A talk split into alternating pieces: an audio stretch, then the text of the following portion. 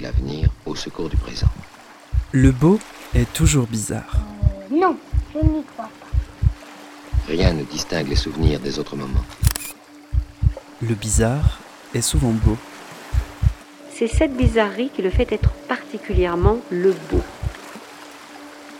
Le beau bizarre Non, oui, pour moi, oui. de Zineb Souleimani.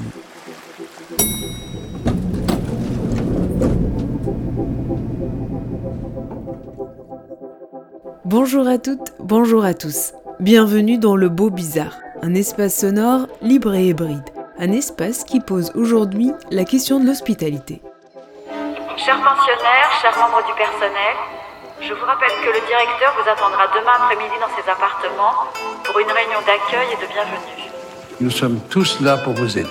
Les raisons d'être de cet endroit, c'est vous. À notre année ici, alors?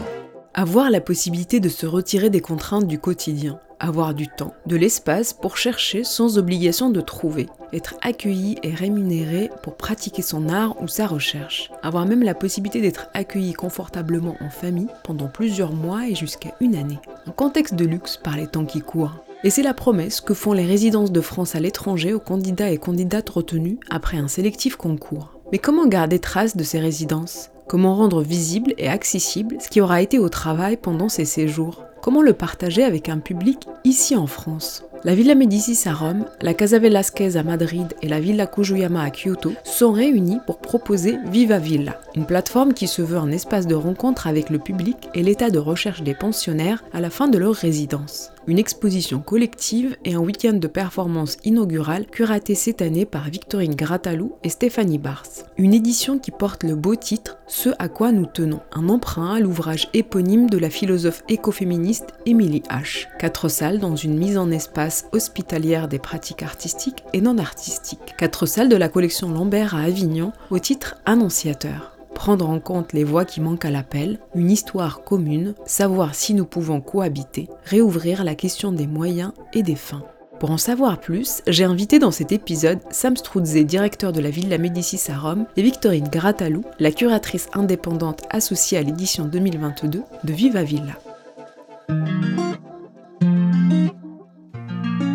Sam Sturze, vous êtes depuis 2020 le directeur de l'Académie de France à Rome, l'une des trois institutions organisatrices de Viva Villa, avec la Casa de Velasquez et la Villa Kujuyama. Est-ce que vous pourriez revenir sur la motivation commune qui a poussé ces trois institutions à créer cette plateforme et en quoi cela consiste? Ben, L'idée était assez simple, c'était euh, pouvoir euh, arriver tous- tous les deux ans, puisque c'est le rythme là qu'on a donné à cette manifestation, avec une moisson formidable d'artistes et de, créateurs. Ils sont près de, de 65 et donner à voir euh, à travers nos, nos trois maisons, euh, très différentes dans leur localisation, l'une à Madrid, l'autre à Rome, la troisième à Kyoto, mais assez proches dans leur esprit, offrir à des artistes et des créateurs un temps assez, assez libre de recherche et de, et de création, euh, de leur offrir une, une plateforme de, visibilité pour qu'ils puissent venir euh, montrer leurs euh, leurs travaux et que le public, puisque faire exposition, c'est aussi se poser la question de- du public, puisse s'y retrouver à travers, un, à travers un parcours un peu, un peu thématisé. Ça, c'est le talent de la, de la commissaire qui a accompagné ce projet. La première édition a eu lieu, je crois, en 2016, et vous le disiez, c'est un rythme de biennale. Pourquoi le rythme biennal alors que vos trois institutions accueillent chacune des dizaines de résidents et résidentes chaque année pourtant? Oui, alors ce, rythme de biennale, on, le- teste. C'est- en fait la première année. Les, vous avez raison de rappeler que, l'origine est de 2016. Au départ, ça a été annuel. euh, et puis là, on, a décidé entre 2020 et, et 2022 de, de prendre un peu plus de, de temps et de passer à ce rythme de, de biennale. Euh, voilà, on, teste un peu de, des formats. Le, rythme annuel euh, nous prend dans la, frénésie de, l'organisation. C'est sûr que c'est plus cohérent euh, puisque euh, on a une nouvelle moisson d'artistes chaque année avec des nouvelles promotions dans, dans nos institutions. À la fois, on trouvait intéressant euh, de laisser s'écouler un peu de temps, de réunir deux promotions. Et puis, il y a peut-être une chose qu'on voit un peu moins euh, quand on est public euh, et qu'on vient découvrir ce- cette exposition qui en tant que telle se, justifie à elle-même, vaut la peine. Mais c'est que qu'au moment de l'ouverture, c'est les jours où nous nous parlons, nous sommes en pleine ouverture, on a invité tous les artistes, tous les exposants à, revenir. Et donc il y a cet effet communauté. Vous savez, être en résidence, c'est avoir ce temps euh, désintéressé pour pouvoir euh, créer. Et c'est aussi faire communauté, euh, vivre ensemble dans des disciplines différentes, partager un, même lieu, même si chacun vit de manière autonome, mais se retrouve régulièrement et partager, échanger dans des domaines d'expertise très, très différents. Et donc pour eux de pouvoir se retrouver euh, quelques mois après la fin de leur résidence, un an après la fin de leur résidence pour la, promotion la plus ancienne, euh, se retrouver entre promotions qui ne s'est pas forcément connue mais qui s'est succédé et passer trois jours ensemble, c'est revivre un peu en, en accéléré de ces, de ces moments on a vu par le passé euh, plusieurs artistes se, découvrir et euh, au moment de l'ouverture de Viva Villa et initier des nouvelles collaborations communes. Alors les résidences, vous le défendez, offrent du temps euh, aux artistes, ce qui est un luxe par les temps qui courent, sans d'ailleurs l'injonction de produire. Pourtant, cette biennale démontre l'inverse. Tous ces artistes résidents ont visiblement produit des œuvres durant ce temps offert. Est-ce que le projet de la biennale, tel une vitrine de ces œuvres, est aussi là pour déconstruire un vieux mythe qui serait que les résidences sont davantage un temps de l'osium plutôt que de négocium Oui, c'est le temps de l'osium, euh, la résidence. Euh, si on revient à la définition euh, romaine de cette notion, c'est un temps désintéressé, l'osium, ce, que, les Romains appelaient l'oisiveté créative, ce qu'on pourrait appeler aujourd'hui dans le monde académique une année sabbatique. effectivement, osium par opposition à négocium, euh, le, négoce. Aujourd'hui, beaucoup de résidences sont des résidences de production. Vous avez trois mois, vous avez six mois et vous avez une finalité euh, productive. On est d'ailleurs souvent dans un système productif avec des critères productivistes. Qu'as-tu produit à la fin de ta résidence nous, on a la chance d'être une grande résidence d'État, euh, et, mes collègues des autres euh, académies le, sont aussi, euh, qui offrent à ces créateurs recherche et, et, création, ce temps désintéressé où, une fois qu'ils sont rentrés à la villa, on ne leur demande pas de compte. Mais ça ne veut pas dire qu'ils se dorent la pilule au, au soleil. C'est tous des gens plutôt très sérieux et qui font souvent beaucoup plus que ce qu'ils avaient prévu de faire euh, au départ. Euh, en un an sur place, ils, rechargent leur créativité et, tout penseur, tout créateur a besoin à un moment de sortir la, tête du guidon, de sortir de sa petite épicerie euh, où il fait son négoce pour prendre un peu de hauteur et repenser, remettre en perspective ce sur quoi il, il travaille c'est un métier artiste. Il faut pouvoir en vivre, euh, mais à la fois, si la créativité n'est pas au rendez-vous, ben, l'ensemble des professionnels qui vous suivent sont les premiers à vous clouer au pilori. Donc c'est particulièrement, euh, particulièrement difficile comme, euh, comme équilibre. Et ça n'est pas parce que ce n'est pas une résidence de production que euh, ceux qui y sont ne, produisent pas. Bien évidemment, ils, produisent, euh, mais on ne leur demande pas de, produire.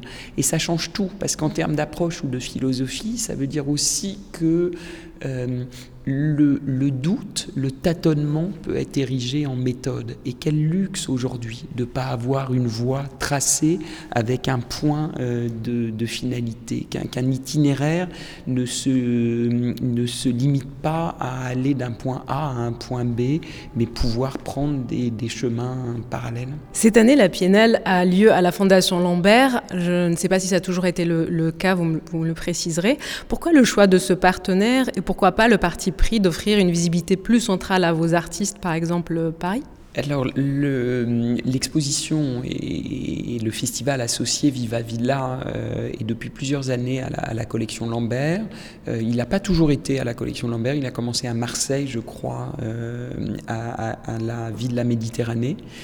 rien n'est figé dans le, dans le marbre. Régulièrement, on s'est posé la question d'une possibilité d'itinérance. Euh, oui, certainement, euh, si ce projet avait lieu à Paris, euh, il rencontrerait peut-être un public plus, plus nombreux. Et à la fois, on, est, on est très attaché à cette idée de pouvoir être présent sur ce qu'on appelle aujourd'hui le territoire ou les territoires. Je ne sais pas très bien ce que ça veut dire, mais en tous les cas, voilà, de, de, de, faire un peu mentir les attendus et que euh, euh, l'obligation, que ça ne soit pas une obligation euh, nécessairement d'être à Paris. Et on est ce soir en, pleine période de, vernissage et ça fait plaisir de voir qu'un certain nombre d'acteurs culturels de Marseille, de Arles que je connais bien, de Paris, de, de, Bordeaux et, et certainement de beaucoup d'autres destinations que je n'identifie pas on fait l'effort de venir jusqu'ici parce que ça vaut la peine, parce que voir euh, en même temps réunis 65 artistes et, créateurs, c'est un moment de, euh, de prendre le pouls de la création contemporaine, de faire un état des lieux, de, des scènes de la, de la création. C'est un moment un peu, un peu magique. Les trois villas de résidence sont respectivement basées à Madrid, Rome et Kyoto, vous le disiez aussi, et accueillent tous les ans les artistes pour une durée variable, des artistes pluridisciplinaires. Comment vous travaillez ensuite à articuler les projets et les médiums dans le cadre de cette biennale? Oui, euh, c'est pas parce qu'on a 65 artistes et créateurs, et d'ailleurs ce qui est difficile, c'est que ce n'est pas que des artistes. Euh, nos maisons euh, sont, très ouvertes à d'autres disciplines, et vous allez euh, voir exposer un écrivain, un compositeur, un historien de l'art qui va avoir décidé de euh, rendre matériellement euh, exposable son, travail, ce qui est très, euh, très intéressant.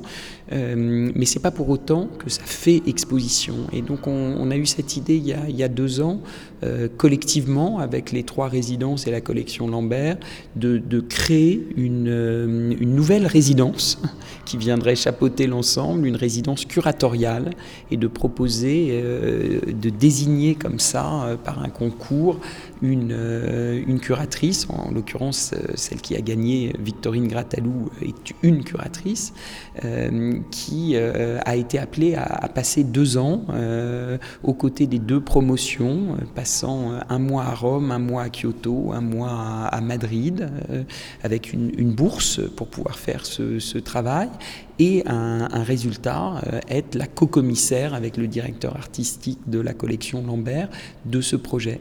Et elle a euh, travaillé, articulé les, travaux. En fait, son présupposé de, départ, c'était le corpus, euh, les 65 euh, ou 70 artistes et créateurs qui, composaient les deux promotions. Et à partir de là, elle a tricoté, inventé un parcours chapitré et très référencé qui fait, qui fait sens et qui fait exposition. Et euh, on a beaucoup échangé avec elle, mais je, suis, euh, comme beaucoup, je, découvre le résultat euh, sur les murs ces, jours-ci et je suis très content du, résultat. Dernière question, Viva Villa, est-ce que ça a un rapport avec la chanson de Gainsbourg ou rien à voir? Ah, C'est une, une bonne question, et on pourrait la mettre en musique de, fond. il faut reconnaître à, nos prédécesseurs respectifs dans chacune des, des maisons d'avoir créé il y a maintenant six ans ce, projet à la Villa Médicis. C'était Muriel Mayette qui avait lancé cette idée. Euh, je crois que c'est elle qui a trouvé le nom. Il faudrait lui demander. Je lui ai jamais posé la question, mais vous avez raison. Mettons Gainsbourg, porte-drapeau de notre, de notre petite aventure. Ça serait formidable. Deux fusils, quatre pistolets et un couteau à cran d'arrêt s'en vont à Guadalajara C'est pour un fameux carnaval que s'avance cet arsenal qui a pour nom Pancho Villa. Tout à l'heure au pied du calvaire, il dira une courte prière. Puis il reprendra ses jurons son chemin et sa chanson. Viva Villa, viva Villa, viva Villa. Victorine Garatalou, vous êtes la curatrice indépendante sélectionnée pour co-composer l'édition 2022 de la Biennale Viva Villa. Qu'est-ce qui vous a poussé à postuler à ce projet de curation atypique? Une situation euh, très particulière pour le monde entier qui était celle de la pandémie, euh, puisque mon métier à moi, celui de curatrice, euh, est un métier avant tout relationnel. Je pense que c'est un métier de médiation au sens large, puisque mon travail vise à mettre en relation des pratiques artistiques, le plus souvent, même si dans le cas de l'exposition qui nous occupe aujourd'hui, on a aussi affaire à des chercheurs, des chercheuses, des, auteurs, autrices, etc. Et donc à mettre en relation ces pratiques et un public, à trouver euh, des manières de les mettre en espace, mais aussi de les mettre en, en, discours. Et ce métier implique des rencontres régulières avec les artistes qui, bien sûr, s'étaient interrompues au moment de la pandémie. Donc j'étais devenue une curatrice euh, derrière son écran. Euh, cette solitude rendait l'exercice le, le, aride et, beaucoup beaucoup moins intéressant évidemment. Euh, donc c'était l'envie de retourner dans des ateliers, euh, de, rencontrer aussi ces institutions. Donc il s'est passé deux ans depuis que ce travail a commencé et depuis moi j'ai pris la direction de Triangle Astéride qui est un lieu de résidence notamment et d'exposition à Marseille. Mais à l'époque j'étais surtout dans la position de quelqu'un qui avait travaillé pour des lieux de résidence et qui voulait euh, peut-être aller voir en un sens l'envers du décor, aller voir dans les ateliers comment les artistes non seulement travaillaient mais aussi vivaient ce, cette situation d'intimité de, de, avec une institution. Et co comment ça s'est passé justement? Parce qu'il me semble que c'est quand même une curation qui vous a mobilisé aussi des temps de résidence in situ dans les, les trois lieux, contextes très différents, j'imagine. Oui, euh, aller dans les ateliers, ça impliquait évidemment d'aller euh, à Rome, euh, à Madrid et, et à Kyoto. Ce qui est intéressant, c'est que c'est vraiment des visites euh, particulières. C'est toujours assez étrange une studio visite parce qu'on on est dans le travail, mais aussi, on est aussi dans un espace euh, qui est un espace intime, euh, parfois seulement celui de l'atelier, mais, souvent aussi euh, un atelier logement, donc un endroit où l'artiste habite. Euh, à Rome, Madrid, Kyoto, ce qui est particulier, c'est aussi que ces temps de résidence à l'étranger qui sont parfois longs, un an pour, pour Rome et, et, Madrid, et donc pour un certain nombre d'entre les personnes que j'ai rencontrées, ça impliquait de venir avec son compagnon, sa compagne, ses enfants parfois, et donc c'est toute cette vie-là qui était aussi embarquée dans le, dans le, dans le travail en un sens. Euh, et les studios visites nous amenaient à parler au-delà du travail de, questions, euh, de questions intimes en fait. C'était assez passionnant et, et, très singulier comme rapport, euh, comme rapport aux personnes rencontrées. Et puis évidemment singulier aussi dans le rapport aux institutions, puisque moi j'ai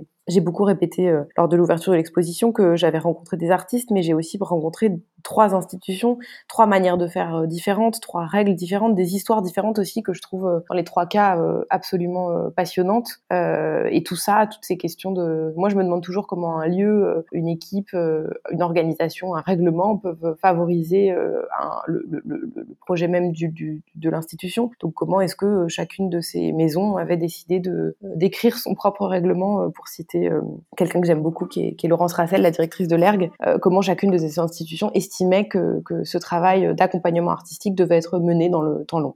On y reviendra peut-être euh, plus tard sur euh, le rapport à l'institution euh, que vous, vous avez vécu et que les artistes que vous avez rencontrés ont pu aussi euh, partager avec vous. Mais pour revenir du coup à l'édition de 2022, vous co-composez cette édition-là de la Biennale avec Stéphane Ibar, le commissaire de la collection Lambert, une exposition que vous avez nommée Ce à quoi nous tenons, un emprunt au titre de l'ouvrage éponyme de la philosophe écoféministe Émilie H. Pourquoi ce titre pour cette exposition et qu'est-ce qui vient dire de cette promotion d'artistes C'est pas une promotion, d'abord, c'est plusieurs promotions de plusieurs institutions, donc par définition un ensemble composite. Et je le disais à propos de mon métier curatorial, celui de, trouver un, d'imaginer des, mises en espace et des mises en discours. Euh, le projet euh, institutionnel de Viva Villa euh, invite, quant à lui, un exercice curatorial qui est très particulier, puisque c'est celui d'imaginer un fil permettant pour le public une forme de continuité entre ces pratiques, ces médiums, ces esthétiques qui sont par définition très divers de cet instantané située de la création et de la recherche euh, que, sont ces, ces, maisons et, lieux de résidence euh, françaises à l'étranger. Euh, donc, comme je vous le disais, pour tisser ces liens, moi, je suis d'abord partie des pratiques euh, de, de des, personnes rencontrées, à partir du, travail, et non d'une idée préexistante. Donc, c'est une exposition qui, n'est pas exactement une exposition thématique. Ces pratiques se rejoignaient nettement à différents endroits thématiques qui composent les quatre chapitres de, de l'exposition. Les, différentes pièces, œuvres, projets de recherche exposés témoignent de la participation inquiète et soutenue des artistes, chercheurs et chercheuses au large mouvement d'interrogation de, des responsabilités écologiques et en regard d'elles à l'émergence de nouvelles expérimentations morales et politiques. Et ce mouvement, c'est celui-là même qu'interroge justement Émilie H dans ce livre très beau, qui est ce à quoi nous tenons. Livre qui décide de prendre les questions d'écologie comme, un, comme un, une sorte de loupe à partir de laquelle regarder de nouveau un certain nombre de problématiques euh, euh, sociales. Donc ça, ça va bien au-delà de questions euh, d'écologie à proprement parler. et ça me semblait être un fil très pertinent, juste pour, pour l'exposition, qui se veut donc à la fois la découverte des, artistes, chercheurs, etc., mais aussi une libre traversée de, ce livre. Le, titre, par ailleurs, de, de ce à quoi nous tenons, me tenait à cœur à plusieurs égards. D'abord, il y a cette qualité que je trouve très littéraire, dont le projet de scénographie visuelle pensée avec les graphistes Léna Ragas et Larry Garnier rend compte. Et puis au-delà de cette qualité littéraire, il y a deux choses que je trouve très belles dans ce titre. Il y a le nous, d'abord, euh, dans, le cas de l'exposition, euh, qui est ce nous Est-ce qu'il s'agit est-ce qu'il y a un nous de ces pensionnaires euh, de, de, des trois maisons? Et puis plus généralement, euh, dans, la société dans son ensemble, le nous est à interroger et, travailler en permanence pour qu'il ne s'écroule pas. Donc j'aimais beaucoup ce nous. Et puis par ailleurs, enfin, dans ce à quoi nous tenons, il y a l'idée de la multiplicité, la multiplicité des, attachements et, et, sujets de, de, lutte dont peut parler Émilie H. et cette multiplicité, c'est aussi celle que j'ai décrite plus tôt, des pratiques, des, thématiques, des esthétiques, etc. que, l'exposition euh, euh, propose. Justement, la question de la multiplicité, elle se euh, décline aussi dans, dans les médiums. Les artistes accueillis en résidence dans les trois villas sont quelques 50 à 70 artistes, je crois. Ils viennent des champs des arts plastiques, mais aussi de la performance, de la musique, de la littérature, de la création sonore ou documentaire. Comment ensuite, vous, vous avez travaillé à articuler leurs travaux et médiums dans cette exposition collective à travers ce, ce parti pris de ce à quoi nous tenons. Alors ça, c'était une des choses qui m'intéressait à l'origine, euh, justement, d'imaginer une mise en espace euh, euh, hospitalière des pratiques non artistiques. C'est quelque chose que j'avais déjà fait par le passé parce que euh, le geste que je décrivais plutôt d'invitation euh, à des graphistes de venir occuper l'espace dans, dans, un travail de scénographie, ça c'est quelque chose d'assez singulier, mais quelque chose que j'avais déjà fait dans une exposition précédente au Crac de Sète, donc pas très loin d'Avignon, qui s'appelait Calcala plus d'une langue et qui était co-curatée avec Virginie Bobin, pour laquelle on avait invité le, le graphiste Montasser Drissi. Ça peut paraître anecdotique, mais en fait c'est au cœur de ces réflexions que j'ai sur le médium de l'exposition, que comment est-ce qu'il peut euh, montrer le travail euh, et les recherches euh, au-delà de, de, celles des plasticiens et plasticiennes. En arrivant dans le contexte de Viva Villa, la question de savoir comment montrer le, le travail des non-plasticiens et plasticiennes m'intéressait énormément. Pour l'exposition, on a eu le, le moi j'avais proposé que toutes les personnes intéressées par la monstration de leur travail dans l'exposition ils, soient invités. Il n'y a eu aucune forme de sélection. Il y a évidemment eu une sélection de pièces, ça c'est le travail curatorial, mais en tout cas, euh, tous et toutes les artistes qui souhaitaient montrer leur travail euh, dans l'exposition et qui avaient été sélectionnés par ces maisons déjà euh, euh, s'y retrouvent par exemple, euh, dans la première salle, qui est une de, celles qui me tient le plus à cœur, qui est une sorte de prologue à toute l'exposition autour de, la question de la, possibilité d'une reprise de souffle et d'une parole. Euh, on trouve les recherches de l'écrivaine et chercheuse Marielle Massé, qui à la Villa Médicis euh, écrivait sur cette question justement du souffle autour de l'imaginaire de l'estuaire. Donc c'est quelqu'un dont le médium est, est l'écriture, mais qui, dans le contexte de la Villa Médicis, qui invite bien sûr à de la mise en espace, à imaginer une installation que je trouve très belle avec euh, un texte dont la ponctuation se lit euh, sur un autre feuillet qui vient donc mimer cette question du souffle en, proposant une lecture dans laquelle la reprise de souffle n'est pas évidente et, semble heurter. Ça, c'est un exemple de, vous expliquer comment ce, travail a pu être mené. Ça a été être à l'écoute euh, de, l'imagination des non-plasticiens et plasticiennes que je pouvais rencontrer, à leur, envie aussi. Je pense à Coralie Barbe, restauratrice de carnets anciens, qui accorde beaucoup d'importance euh, aux questions plastiques puisque son, métier est d'aller conserver, restaurer euh, les, pièces et travaux d'autres euh, et qui donc ne prenait pas l'exercice de l'exposition à la légère.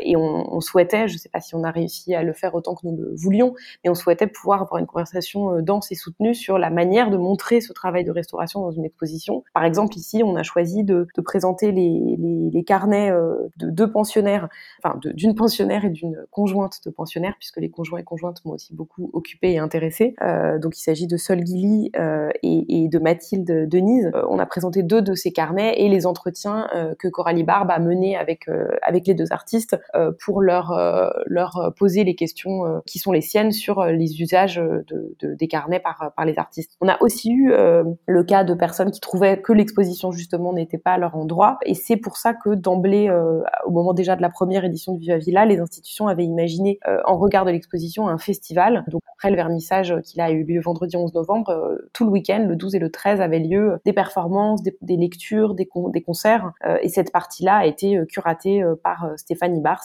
qui a invité les artistes à investir tous les espaces de la collection Lambert et pas seulement ceux de l'exposition. Justement, vous, vous, vous, le disiez, vous avez pris euh, beaucoup de temps, vous avez passé du temps à, pour rencontrer chacun et chacune des artistes résidents et résidents, pour mieux comprendre leurs recherches. Vous avez passé du temps à Madrid, à Rome et, à Kyoto, euh, sur, euh, il me semble, deux années. Euh, qu'est-ce qui vous a apparu de, de, commun à tous ces artistes à, à, travers le temps que vous avez passé à, à dialoguer avec eux et elles? Euh, C'est une question tellement large que c'est difficile d'y répondre. Enfin, je pense que l'exercice tout entier de, de l'expérience vise à répondre à cela. Ce qui est intéressant euh, du commun, il y en a énormément. Les artistes ont quand même en commun euh, de, s'inscrire dans un temps, euh, des géographies, une société. donc ce qu'ils et elles ont en commun et sans doute ce que, peut-être vous et moi avons aussi en commun avec elles et eux. Moi, mon travail, ça a été de trouver le commun minimum. Ça n'a pas été une surprise. La question de, nos manières d'habiter la planète et, de, et de, des responsabilités écologiques, je le disais plutôt, est, est centrale pour beaucoup d'entre elles et d'entre eux. mais ça, ça n'a pas été une surprise disais. Il y en a eu aussi, euh, et notamment un des chapitres euh, de l'exposition. Donc tous les quatre chapitres euh, ont pour titre les, des citations du livre d'Émilie H, puisque puisqu'à nouveau l'un des enjeux de l'exposition est d'en imaginer une, libre traversée. Ce, l'un de ces chapitres est intitulé Savoir si nous pouvons cohabiter, puisque j'ai découvert que le conflit, la guerre, les, les, conflictualités au sens large, occupaient une place très importante dans les travaux des artistes, pas que des artistes d'ailleurs, des, chercheurs et des chercheuses. Et, c'est, ça, c'est pas forcément quelque chose à quoi je m'attendais. C'est quelque chose que j'ai découvert avec beaucoup de, d'intérêt intellectuellement. Euh, donc ça, c'est plutôt pour des, questions de commun thématique. Après, toutes ces personnes ont en commun, et ça c'est le cas de ces mentionnaires et pas le cas de la société dans son ensemble, euh, d'être euh, habitants, habitantes euh, de, de, ces, de ces institutions pour un an de façon comme une promotion dans le cas de Madrid et de Rome. C'est différent à la Villa Kujoyama. et ça, ça pose des questions qui sont travaillées dans le catalogue, des questions de, enfin justement, est-ce qu'il y a un nous de, de, de des pensionnaires de, ces deux maisons? Euh, Comment euh, structurer euh, leurs questions communes, parfois leurs revendications? Est-ce que là, il y a une possibilité de faire communauté? Si oui, comment Etc.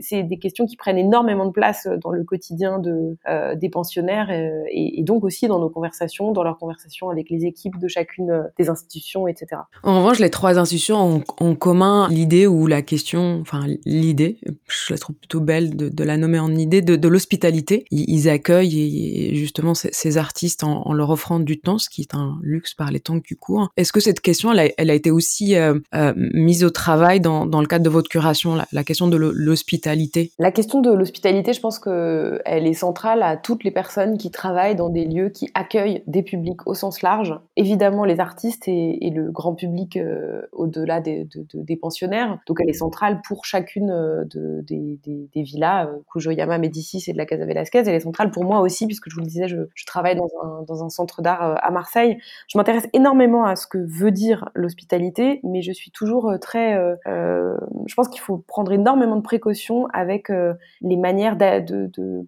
les, questions trop déclaratives. C'est compliqué de déclarer qu'on est hospitalier alors que c'est un geste tellement... Euh, l'hospitalité, si vous voulez, c'est un peu comme le nous. Euh, ça demande en permanence à être euh, réinterrogé, reconstruit pour tenir la route. À Marseille, par exemple, euh, à, Triangle Astéride, euh, être hospitalier vraiment, c'est être hospitalier à des pratiques artistiques qui intéressent le public au sens large. C'est être hospitalier au quartier de la Belle de Mai. Voilà, l'hospitalité n'est pas pas donnée. Il suffit pas d'ouvrir les portes et de dire venez entrer, vous êtes les bienvenus pour que ça fonctionne. Oui, pour moi, c'est une question très importante importante, mais c'est une question qui, ne peut pas être une question d'affichage et qui implique un travail continu. Et pour moi, c'est ça le travail des institutions. C'est d'en permanence se demander est-ce qu'on réussit à être hospitalier euh, Et si on ne le réussit pas exactement, comment, pourquoi, euh, que faire euh, Et, c'est sans doute la question la plus passionnante autour de laquelle on s'est mis en discussion, les institutions, les artistes et moi. L'exposition Ce à quoi nous tenons est visible à la collection Lambert à Avignon jusqu'au 12 février 2023. Et nous retrouvons au prochain épisode Apollonia Sokol, une des artistes présentes dans cette édition de Viva Villa. C'était Le Beau Bizarre, un podcast du studio indépendant Audio Sauti, disponible sur les plateformes d'écoute, et merci de votre écoute.